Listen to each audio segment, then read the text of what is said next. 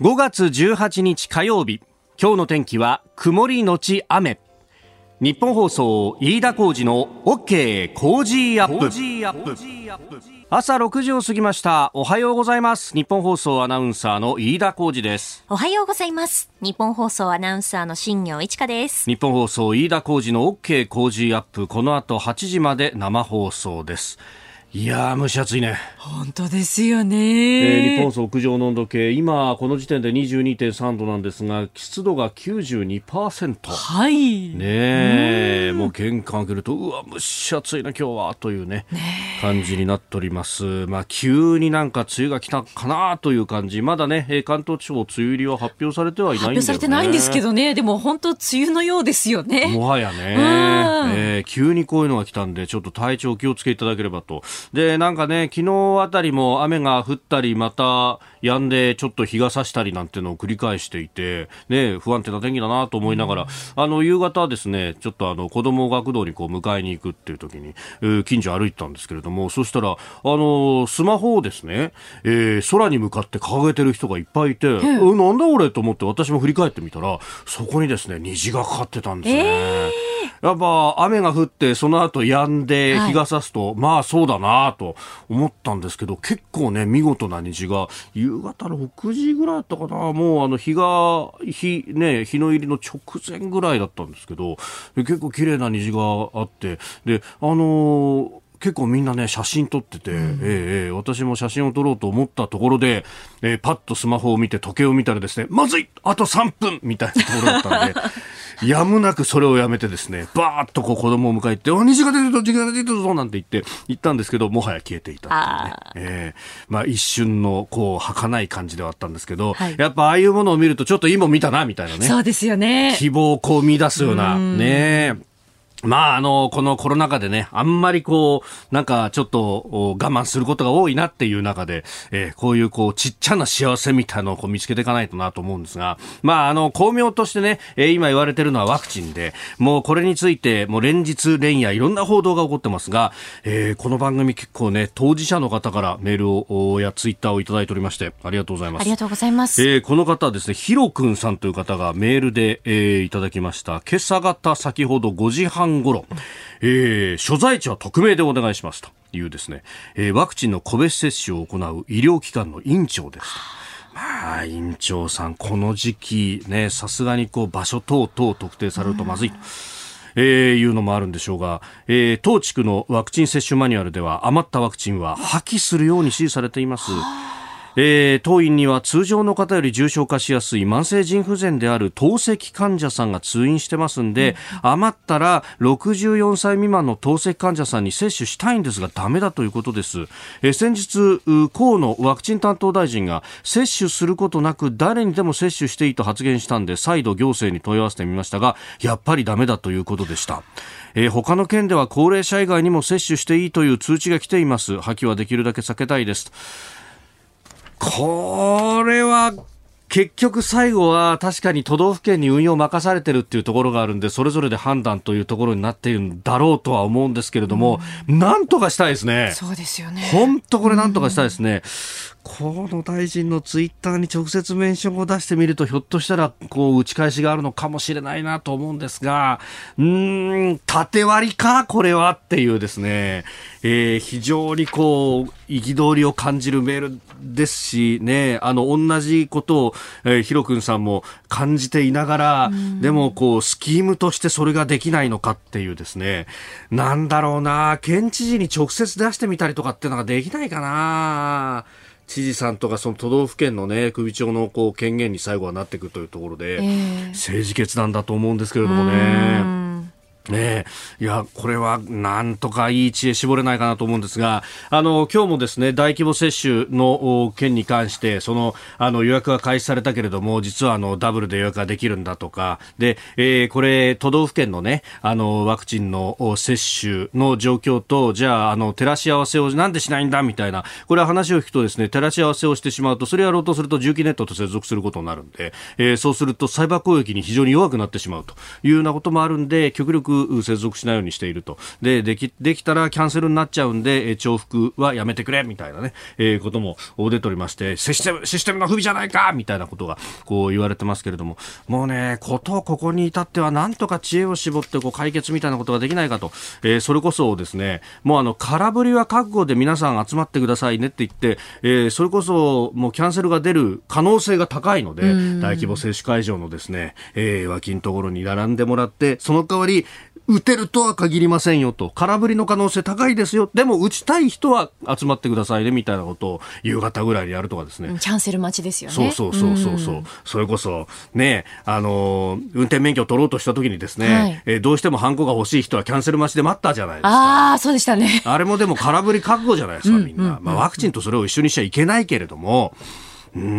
諸外国ではワクチンチェイサーといってですねそれこそキャンセル待ちを狙ってみたいな人たちが、うん、まあ、若者中心に集まってたみたいな話もあるんですが、はい、まあ、日本の場合まだそのシステム的に高齢者にしか接種券配られていないみたいなことがあったりもするということも、えー、ありますけれどもなんかね、これ、それこそ、あの、接種しました表みたいなものとかアプリとかで、えー、代用ができないかとか、いろんな知恵を絞れるような気もするんですけれども。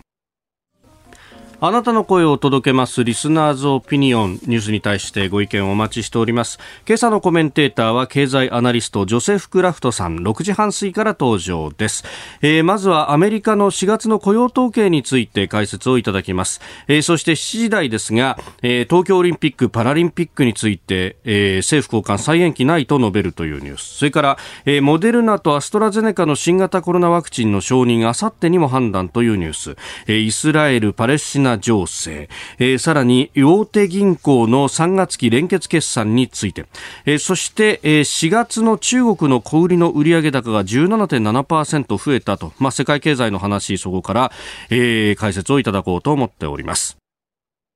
ここが気になるのコーナーです、えー、スタジオ長官各紙入ってまいりました。今日の一面トップは、えー、昨日出た最高裁判所の判決について、えー、であります。えー、建材用のアスベストを石綿で健康被害を受けた元建設労働者らが国と建材メーカーに損害賠償を求めている、えー、建設アスベスト集団訴訟、えー、自公両党のプロジェクトチームが17日国が原告に最大1300万円の和解金を支払うことなどを柱とする救済策を正,、え、正式に、え、まとめたということです。まああの高裁判決が出ていて、まあ、それに対して、えー対応をというような、まあ、和解に向けたね、えー、基本合意を今日にも締結ということで、えー、あります。で、あのー、1975年の10月から2004年の9月まで、あの、防塵マスクの着用を徹底させるなど対策を取ることを怠っていたということで賠償責任があると。で、えー、これ、一人親方と言われるですね、まあ、いわゆる一人親方親方と言われる個人で仕事を請け負っている、えー、方々も含まれると。で、えー、建材メーカーに対しても、その使っていたアスベストの製品番号まで特定できなくても、大体地域とかでこう絞り込んでいくと、この時期のここで作られたこういうものを使われていただろうねっていうことが、まあ、あの、容易に類推ができるということで、えー、これで責任は、えー、証明できるだろうということで、まあ、あの、かなり、えー、判断を、まあ、高裁の判断を変更するなども含めてですね、えー被害者に寄り添う形での判断が出たということであります。で、えー、この訴訟をしていた方々がもう一つ求めていたのは、えー、屋外で作業していた方々に関しても、えー、認めるべきだということがあったんですが、まあ、これに関しては認めなかったということがありました。ただ、あの、屋内で作業していた方に関しては、まあ、基本的に一人大型の人たちも含めて、そして、えー、建材メーカーの責任も含めて、えー、認めるという形になり、えー、1300万円と、を上限とする給付金、和解金が、えー、出るという形になりました。えー、これ、あの、裁判に参加した被害者遺族のみならず、えー、というところであります。まあ、今後ですね、まあ、この、全体のね、えー、救済の枠組みというものがあおそらく出てくるんだろうと思いますが、えー、予定としては今日午前、えー、菅総理大臣が、えー、原告団と面会し謝罪をすると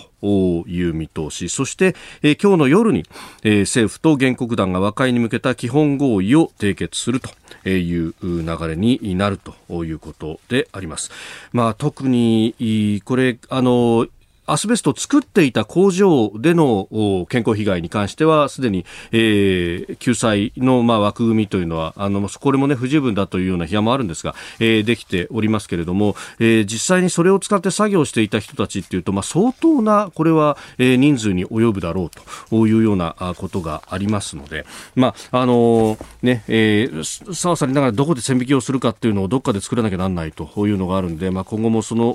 ボーダー上の人たちにに関してというのは、まあいろいろな議論があるかもしれませんけれども、こういうことがね、出てきたっていうのは、まあ一つ、ある意味こう、昭和の遺産、負の遺産の生産にはなったのかというところであります。えー、ここが気になる今日の一面、えー、読売、朝日、毎日、それから産経と、4紙が一面でありました。で、えー、東京新聞は、あの、ワクチン大規模接種についてオープニングでやったこと、えー、そして、えー、日本経済新聞は海外 IT 活用に規制という、えー、この、民間が手掛ける情報通信、電力といった重要インフラ14業種に対して、えー、安全保障上のリスクを避ける共通の規制を設けると。ういうことであります。まあ、あの、今、あの、昨日までですね、えー、日米豪仏での海上での演習だとか、あるいは日米仏での陸上での演習等々、安全保障面では、えー、かなりね、えー、対中国というところで、えー、いろんなあ手を打ってますけれども、まあ、あの、中国側は超限戦という名前をつけていたり、あるいは混合戦という名前をつけていたりしますが、もう、あの、あらゆる、次元で、まあ、あ対峙してくると。まあ、それは経済の面でもそうだし、あるいは、えー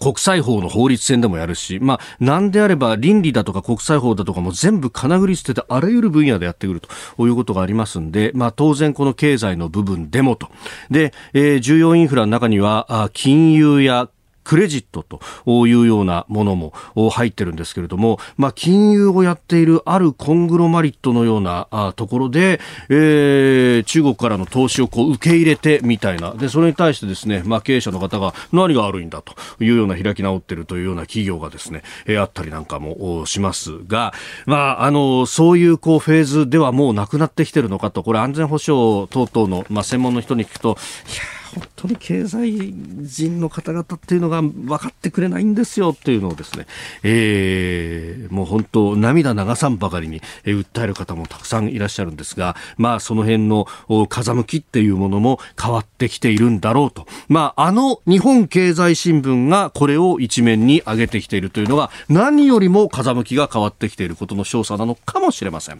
ここが気になるでした。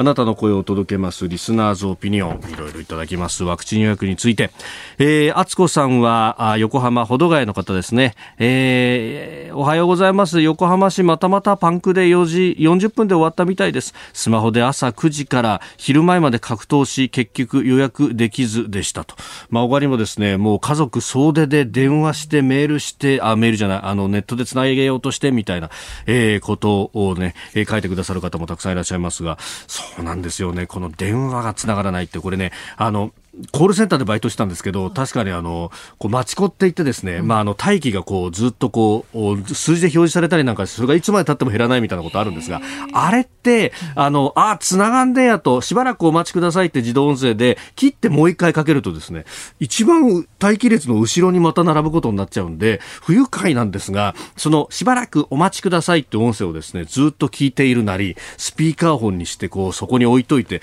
繋がるまで待つとかですね、えー、結構こう、我慢比べの部分があるんで、あれね、すぐ切っちゃうとダメだっていうのは、どうなんだろうな。みんなでも知っててやってんのかな？ね我慢するしかないっていうのはイライラしますよね、本当ね。本当ですね。ラジオ聞きながら待ちましょう。ね。この時間からコメンテーターの方々にご登場いただきます。今朝は経済アナリストでロールシャッハードバイザリー株式会社代表取締役 SBIFX トレード株式会社社外取締役のジョセフ・クラフトさんです。おはようございます。おはようございます。よろしくお願いします。さあ、まずこの時間はアメリカの4月の雇用統計、アメリカの経済についてですが、えー、今月7日に発表した4月の雇用統計ですが、失業率6.1%と、えー、前の月より0.1%上昇、悪化したという数字が出てきました。これどう見たらいいですか？すね、あの市場の予想を大きく、はい、あの外れて、えー、びっくりしましたけども、中身を精査すると、はい、結論から言うと悪くないと。悪くないんです、ね、悪くないです。あのまずあの今年に入っての修正値ですね、あの前の月の修正値、あの1月から3月分入れると、20万増なんです。あそうなんですそうなんですね。で、もう一つは季節調整、季節調整前の雇用統計見ると100万人なんですね。で4月というのは、季節調整分と季節調整前が大きく、はい、え大体80万ぐらいの差があるんで、例年通りの、えー、数字になってると。あと平均需給、これはあの雇用の需要ですね、はい、を示すが、これ0.7%上昇、非常に強い。あのそういう意味ではあので最後に新規失業保険者数、はい、これも、えー、急激に下がってる。で実はこれ4月末に大きく下がってるんで、えー、雇用統計っていうのはその月の20日ぐらいで切りなんですね。だからおそらくね5月の雇用統計は逆に反発すると。ただ、あの3月とあの4月を合わせてみると、大体50万、40万ぐらいの増なんで、はい、まあ、これが実態じゃないかなというふうに思います。したがって、あの米景気が悪いというふうな解釈は必要ないかなと。なるほど。これね、伝わった後に、あ、ってことは、金融緩和続くだろうから、うん、という連想で株価が上がったりなんかしますよね。そうですよね。あの、うん、非常に悪いニュースは株価にとっていいニュースという、今状態になってますけども、えー、あの、僕は依然、インフレ圧力は今後夏に向けて強まっていくということなんで、この雇用統計だけで、はい、えー、金融緩和の引き締め、テーパリングですね、えー、が遅れると、あのー、判断するのはちょっと安易かなと。いうふうに、僕は個人的に8月の、はい、まあ、FOMC というか、あの中央連銀が行うジャクソンホールという会合で、はい、えええー、そこでテーパリング、要するに資産改例の縮小を、えー、示唆するんではないかなというふうにあの注目しております。そこはあの世界各国の,、まあ、あの中央銀行の総裁とかが、まあ、集まって会議をするところですよね。まあ、やっぱり世界的にワクチン普及で、まあ、日本は遅れてますけど、はい、えー、欧米は進む中で、やっぱり景気圧力が強まっていく、そこにインフレ抑制をしなきゃいけないっていう議論が出てくるんではないかなというふうに思いますんで、ちょっと要注意かなというふうに思いますね。なるほど。まあ、ここのところ、特にアメリカのこの株式相場などは、うん、あの、先々のインフレの予兆みたいなものを感じ取って株が下がったりとかっていうのを繰り返してますよね。そうなんですね。だから面白いのは、景気が非常にいいのに株価があのインフレ懸念で下がってきてるっていうところが、今のちょっとバブルというか、はい、あの、ちょっと過度な金融緩和で、えー、押し上げられてしまってる。はい、そこだからどっかの時点でちょっと調整しないと、うんこのままいくとどんどんバブル化してしまって、いずれは大きく下落するんで、ん。まあ、その、F、あの、FRB も、その辺は、えー、だんだん認識して、議論が高まってくるとは思いますね。まあ、いずれにしろ年内には、何らかの、えー、資産縮小シグナルが出るでしょうということですね。えまずはアメリカ経済についてを中心にお話をいただきました。今日8時までお付き合いいただきます。よろしくお願いします。よろしくお願いしますここでポッドキャスト YouTube でお聞きのあなたにお知らせです。ラジオ局日本放送飯田浩司の OK コージーアップではお聞きのあなたからのニュースや番組についてのご意見をお待ちしています。コロナ禍で感じていること困っていることそれぞれのお立場お仕事でご家族のこともぜひメールツイッターでお寄せください。あなたと一緒に作る朝のニュース番組飯田浩司の OK コージーアップ。日本放送の放送エリア外でお聞きのあなたそして海外でお聞きのあなたからの参加もお待ちしています。あなたと一緒にニュースを考える飯田浩二の OK 工事アップ、えー、今朝のコメンテーターは経済アナリストジョセフ・クラフトさんです。では最初のニュースこちらです。政府高官が東京オリンピック・パラリンピックについて再延期はないと述べる。時事通信によりますと政府高官は昨日今年の夏に延期された東京オリンピック・パラリンピックについて再延期はないと述べ予定通りの開催を目指す考えを重ねて示しました。これに関し加藤官房長官は昨日の記者会見で IOC 国際オリンピック委員会がすでに開催期間を決定済みと指摘した上で大会大会関係者が一丸となって準備に取り組んでいる。政府も連携しながら対応していると述べました。まあ、あの本来ですとバッハ IOC 会長が来日の予定だった期日ということもあってこういう報道が出たのかというところですが、うん、さあジョセフ・クラフトさんどうご覧になりますか、まあ、そうですね。ちょっと今感情論になってる部分があって非常にちょっと難しい問題、うん、だからバッハさんもあの訪日を延期したと思うんですけどあのやっぱり今の不満、不安の気持ち、すごくよくわかります。でそれは多分政府のあのコロナ対応、はい、えー、特にワクチン普及が遅れてる、うん、こうした不安とか不満がですね、オリンピックにそのままぶつけられちゃってるのかなと。はい、ただあのオリンピックがダメと言うんであれば、うんうん、じゃあ今、プロ野球はどうなの、うん、イベントはどうなの？こういう問題もあるので、はい、総括的に見ていかないといけないというところ、あと一つだけあの、やっぱりこのオリンピックに対する感情というのは、この政府にぶつけていくべきで、とにかくアスリートにこういったことをあの言ったり、圧力かけたりするのは、やっぱりちょっと控えていただきたいなというふうに思いますね。まあ、この辺ね、あの新庄アナウンサー、いろいろ取材を、特にパラリンピックに関してはしてますが、どう、ここのところさ、はい、会見で、なんかもう、ハンデをしたように、このオリンピック、賛成ですか？みたいなこと聞くよね、アスリートに対して。そういうところもありましたね。必ずしもみんながそうではないですけれど、やっぱりそういう報道が出た直後っていうのは、まあ、オリンピック、パラリンピックに対して、まあ、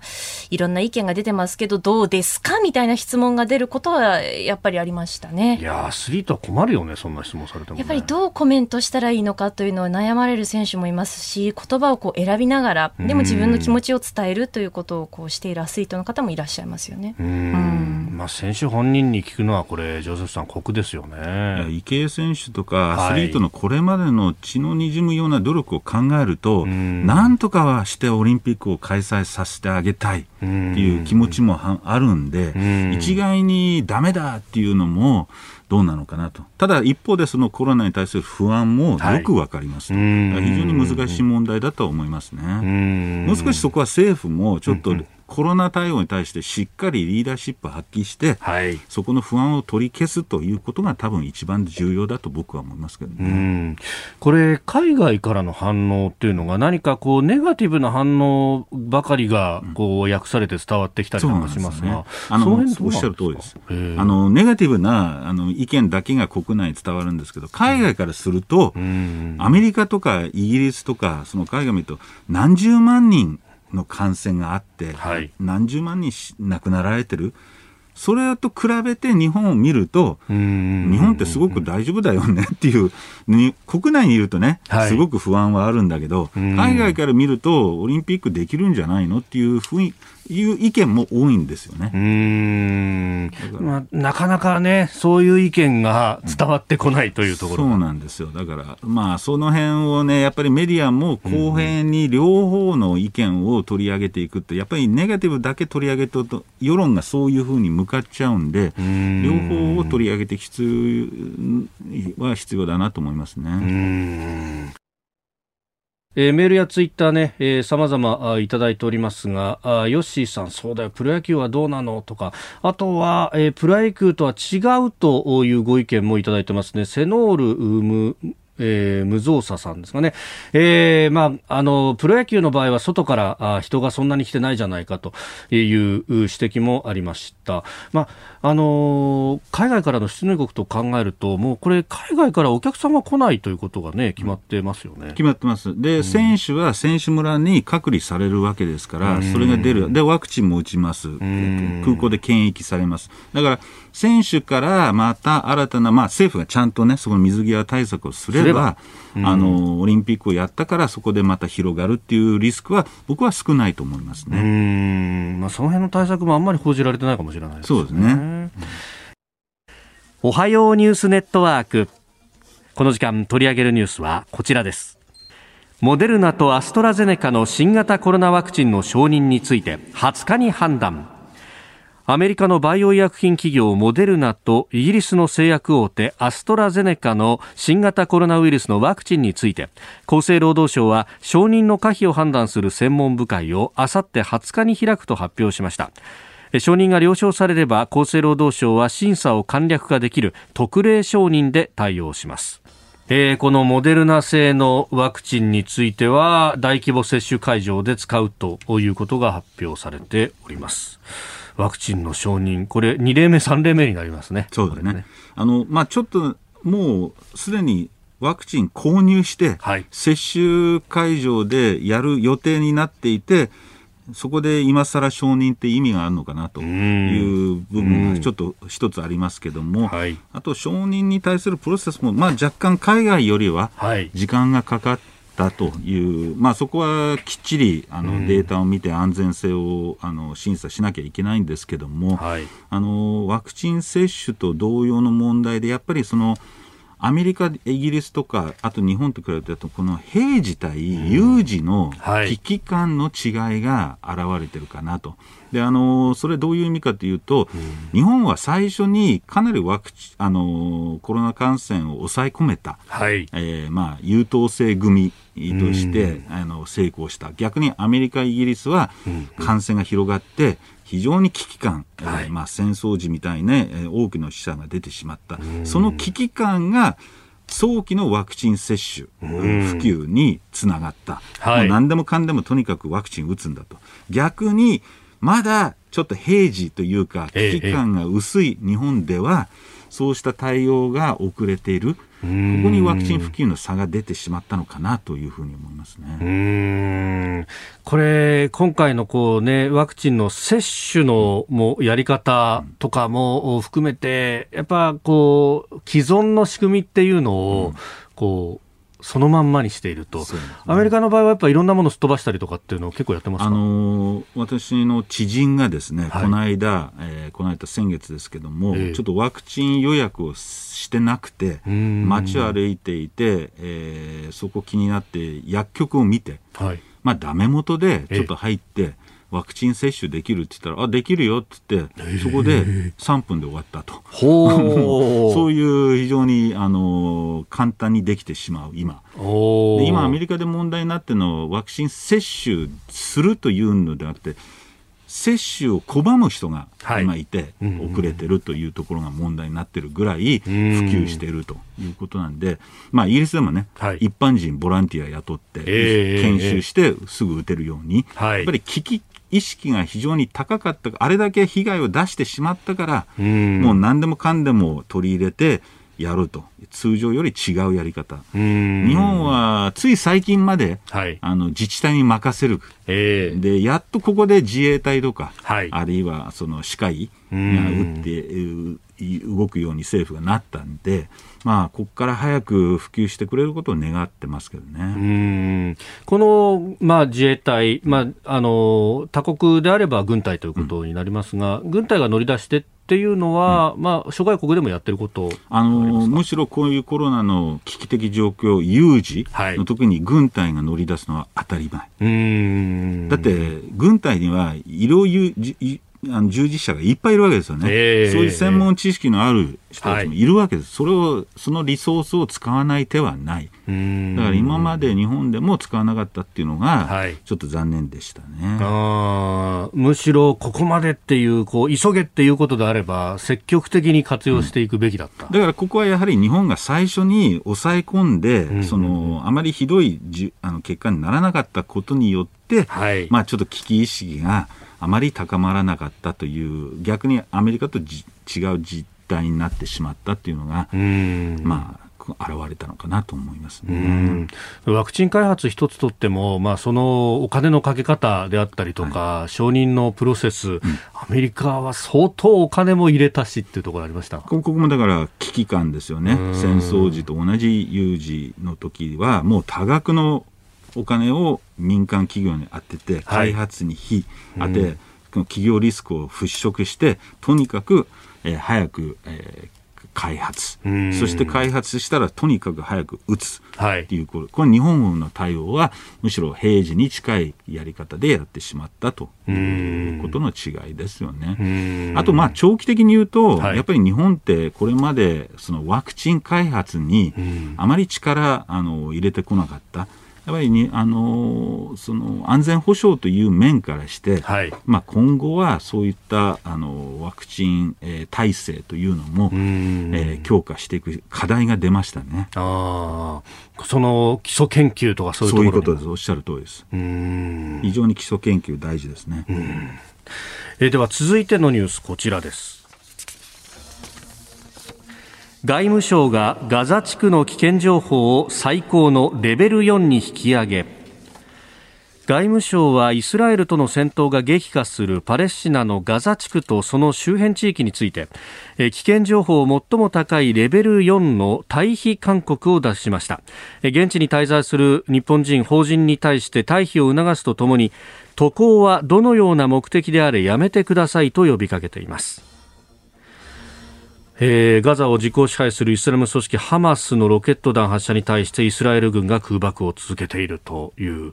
これもう1ヶ月以上になりますか？あのそうなんですよ。あの、ちょっとここに来て17日のあの退避、えーはい。渡航禁止、うん。もうちょっと遅いのかなと、あの4月の23日に、まあ、4月の12日にラマダンが開催されえええええて、え断食です23日に100人の負傷。で、催涙ガスが使われて警察が入ってくると、はい。で25日にはミサイル5発、うん。5月7日には200人負傷、うん。9日にミサイル6発、10日には130発。はい。こういう状況、そして10日から16日の間で2900発のミサイルが飛んでる。うん。で、えー1週間後の17日 ,17 日に、うんえー退去というのは、退避。はい退避というのは、ちょっと遅かったのかなっていう感じはしますうね。ん。これ何か気を使ったりとかっていうのがあったんですかね、まあ、確かにあのーね、ちょっと紛争があったからすぐに退去っていちいちやってたら、ん。それはあの大変ですので、そこへ慎重に見極めていくということですけども、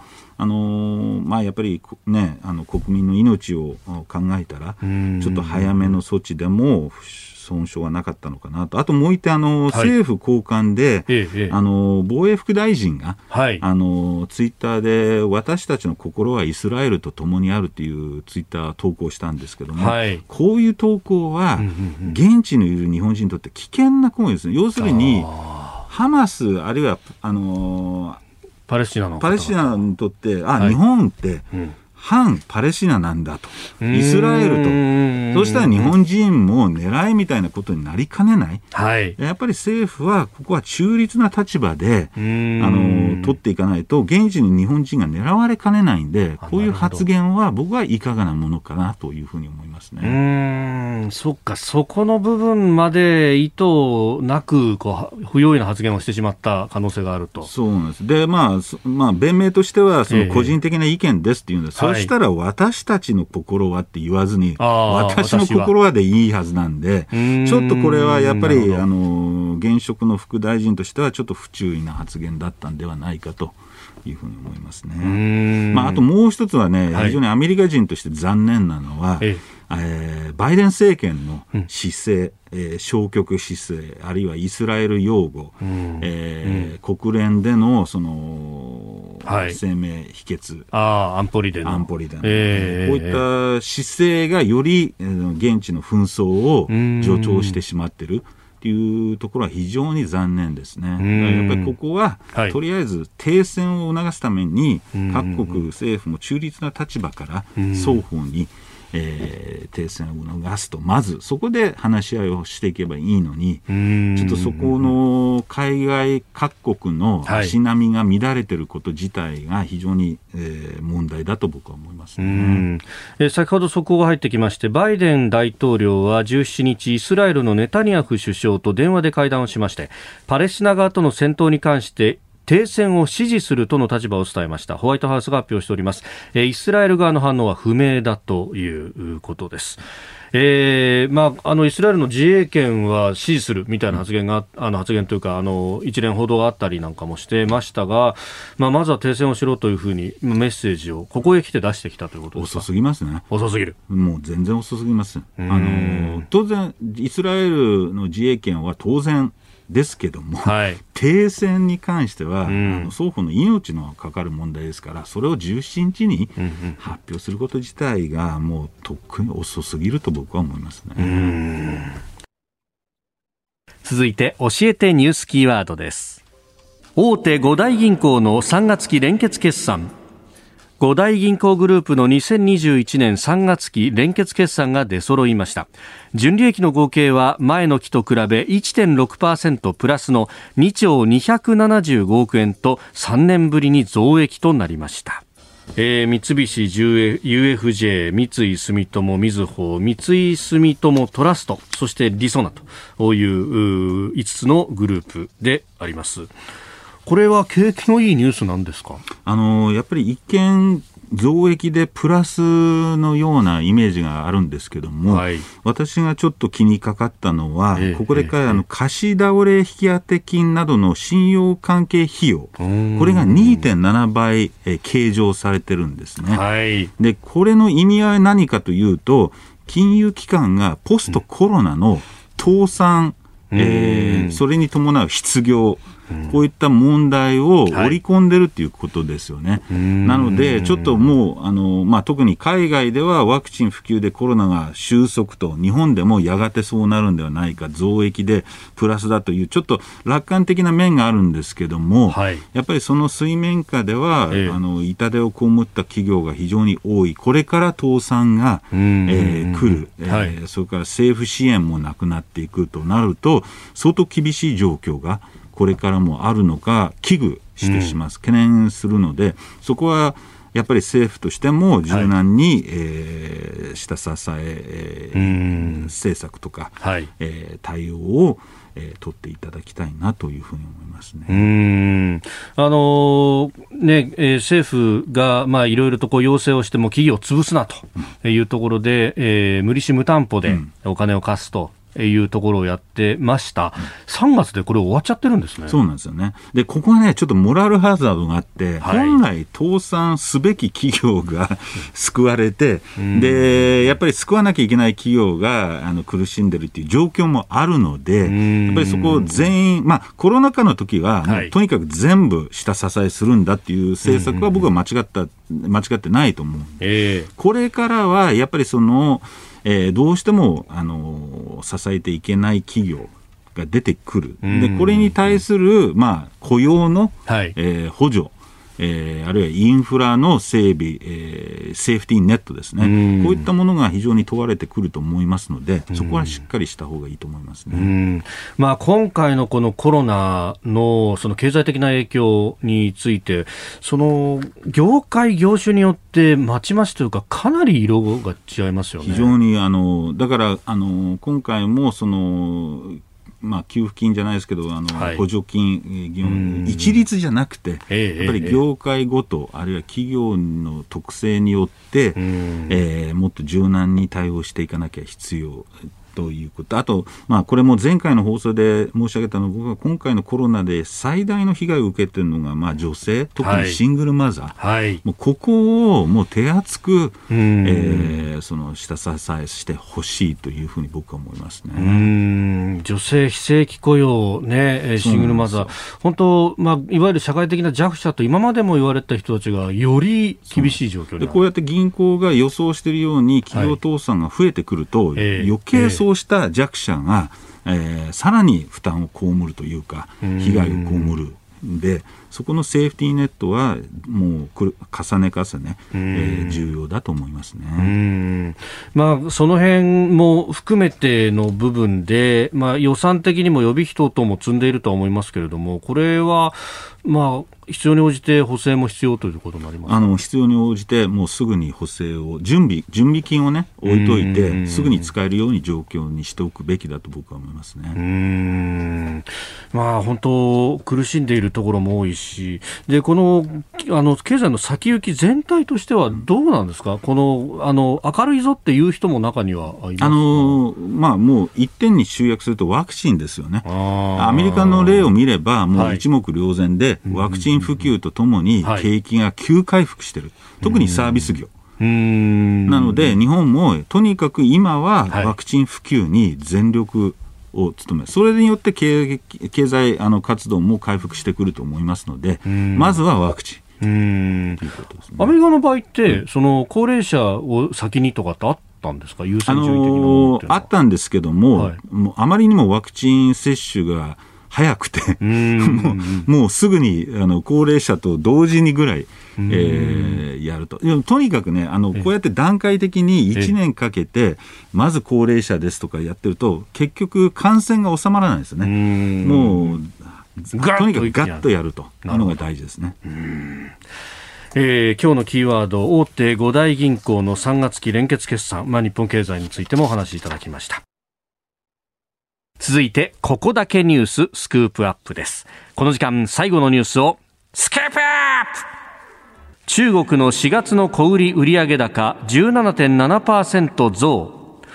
中国国家統計局が昨日発表した4月の主要経済統計によりますと消費の動向を示す小売売上高は前の年の同じ月と比べて17.7%のプラスでした。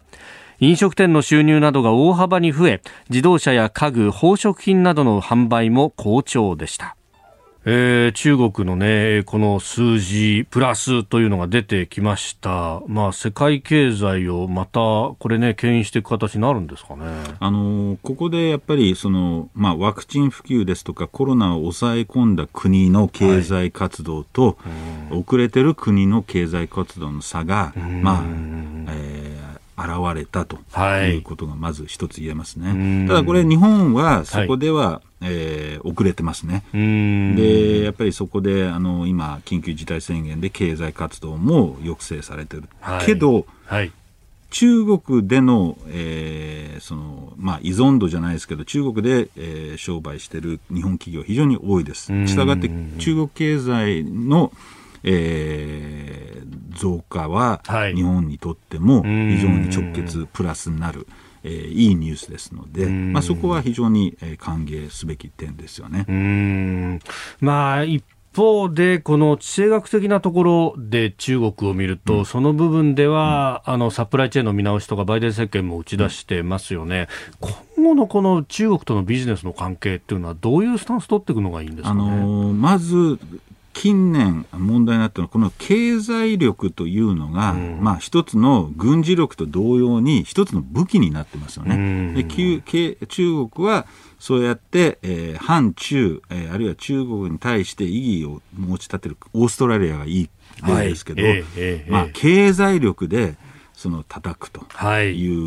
う手法を使ってる、はい、そこはやっぱり日本企業としても日本政府としても一つのリスクを抱えてるわけですよね。だから今後はその安全保障面でアメリカと歩調を合わせる一方、はい、どうやってうまく中国とえー、付き合っていくんだというところが、えーまあ、日本の課題というか試される、えー、問題だと思いますけどね。まあ、今日あたりその重要インフラに関わるところでのこのデータの移管等々も、えー、制限をしていくんだというような話が出たりとか、うん、まあ、ある意味これも中国を念頭に置きながらの話だと思いますけれども、うん、まあ、業種によってはそういうこう縛りもきつくなってくるところっていうのは当然出てきますか？そうですね。あの、まあ、今回のコロナで一つはっきりしたのはやっぱりサプライチェーンの確保、はい、えー、それから同盟国での内での安全保障経済、えー、もうを作っていくっていうことなんで、まあ、これは日本だけじゃなくて、各国みんな、えー、やってることですから、まあ、それによって中国が大きく反発するってことはないと思いますけども、やっぱりグローバリゼーションが見直され始めてる、はい、えー、一つのきっかけには間違いないですね。で米中交渉を考えると、まあ、あのアメリカ側は当然政権が交代したので、えー、通商代表等々も変わったと、うん、で中国側も一部報道なんですが、もともと龍角さんという、うん、まあ、経済の専門家でブレーンでもあるという副首相の人がやっていたのを、うん、なんかあの古春華氏に変えるというような報道が出てますよね、うん、そうですね、そこははっきりわからないんですけど、いずれにせよ、中国政府内でも、ええ、そのまあ、なんていうか、勢力争いなのか、そこのあの体制、えー、変更もありますけども、あのアメリカにおいてもトランプ政権からバイデン政権に変わったけど本質は変わらないですよね。やっぱりそのこのデジタル覇権争い、はい、えー、経済力これに関してはあのメンバーは変わっても中身は変わらないんで、うん、僕はあの米中関係が、ええ、まあ、大きく変わるというふうには思わ思えないですね。やはりこう対峙的にというそういうことです。それがもうずっと続く、長期化していくのはもう否めないんじゃないかなというふうに思いますけどね。まあ、その辺こう日本の中で心配する人の向きはその環境面だとかで、うん、まあ妥協しちゃうんじゃないのかっていうようなことを言う人もいますが、まあ、そこは見ていかなきゃいけないですよね。やっぱりバイデン政権も、えー、一瞬、親中寄りに見せたり、今度強硬に寄ったり、はい、またちょっと最近ではちょっと中国に寄り添うような発言もしてますので、そこがちょっと軸が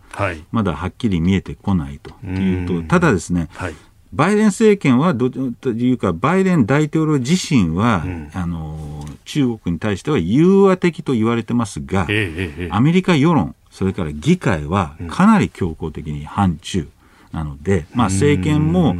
あのここの中では親中としても、はい、えー、表向きはとてもじゃないけどそういうところは見せられないやっぱりこう強硬姿勢っていうのは貫かなきゃいけないっていう状況だと思いますけどね。それはやっぱりこう、まあ、中間選挙を、うん、まあ、近づいて、どんどん近づいてきているという中では、なかなか変えられないおっしゃる通りです。で、あと今、議会はいろんな、はい、あの対中法案を今、あの議論して、はい、えー、その採決。えー、していきますから、まあ、より、えー、対立姿勢っていうのは、えー、アメリカの対立反中対立姿勢っていうのは強まっていくでしょうと。いうふうに思いますね。これあの中間選挙終わったら変わるみたいなこともどうですか、あの中間選挙の結果によりますね。あ、なるほど。あの基本的にもうバイデン政権4年って言いますけど、はい、実態は2年です。中間選挙で負けたら、残り2年、レームダックですから、中国にも相手にされない、国内でも力がない、だからこの中間選挙をとにかく勝つと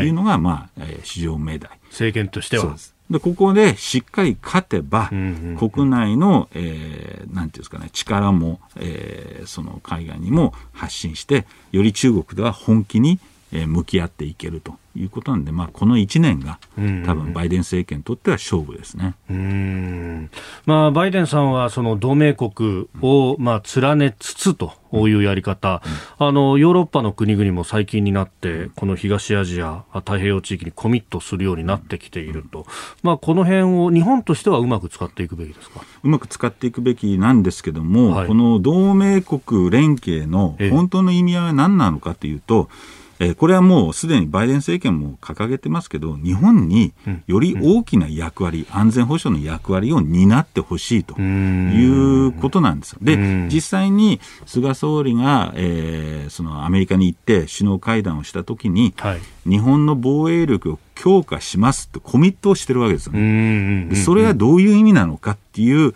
えー、集団自衛権を拡充するのか、はい、ミサイル防衛を強化するのか、こういった議論が国内ではあまりされてない。でやっぱり今後それは日本としてはどういう役割をあるいはどういう大きく広げていくのか、はい、えー、議論していかなきゃいけない局面に来てる。それが同盟国連携であることも認識しなきゃいけない。いいことでもあるし、はい、よりえー、日本の責任が増えるんだと、えー、いうことも認識しないといけない。うん。そのためにこう防衛費を増やすなりというのも議論になるかもしれないその議論の一環として一つのあの議論ですよね。うん。これ、まあ、そういうのを増やすためには結局のところ経済力ってものが衰えちゃうと、それもできなくなおっしゃる通りです。経済力イコール軍事力なんで、これはもうアメリカ、中国もそうですし、日本も、ただ単にお金出すんじゃなくて、はい、やっぱりこれ自衛隊をどういう役割で、そのアメリカと連携していくのか、集団自衛権がどういうふうに適用されるのか、えー、台湾有事の時は日本はどういう役割分担をするのか、はい、こういった議論をもっと明確にしていかないと、いざね、えー、台湾有事が起きてから議論するのは遅すぎる。今からしないと、えー、いけないとは思いますね。まあ、今からそうやって議論することで、あ、備えがちゃんとあるんだっていうのが抑止力にもなる抑止力になりますし、やっぱり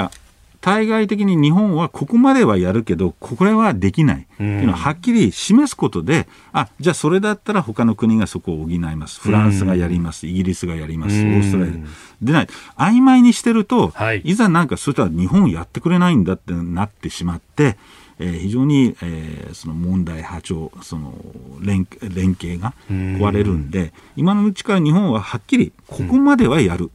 しかしこれはできないっていうのを明確にした方がいいと思いますね。えー、中国の、まあ、経済の話から世界経済、そして、まあ、この東アジア、どう守るかというところまでお話しいただきました。えー、このコーナーも含めまして、ポッドキャスト、YouTube、ラジコ、タイムフリーでも配信してまいります。番組ホームページご覧ください。ポッドキャスト、YouTube でお聞きいただきまして、ありがとうございました。あなたと一緒に作る朝のニュース番組飯田浩二の OK コージーアップ。東京有楽町のニッポン放送で月曜日から金曜日朝6時から8時まで生放送でお送りしています。番組では公式 Twitter でも最新情報を配信中。スタジオで撮影した写真などもアップしています。コメンテーターのラインナップ放送した内容の書き起こしインスタグラムや飯田浩司アナウンサーのポッドキャストなど詳しくは番組ホームページでチェックしてください。そしてもう一つ飯田浩二アナウンサーが「夕刊富士」で毎週火曜日に連載中。飯田浩二の「そこまで言うか」こちらもぜひチェックしてください。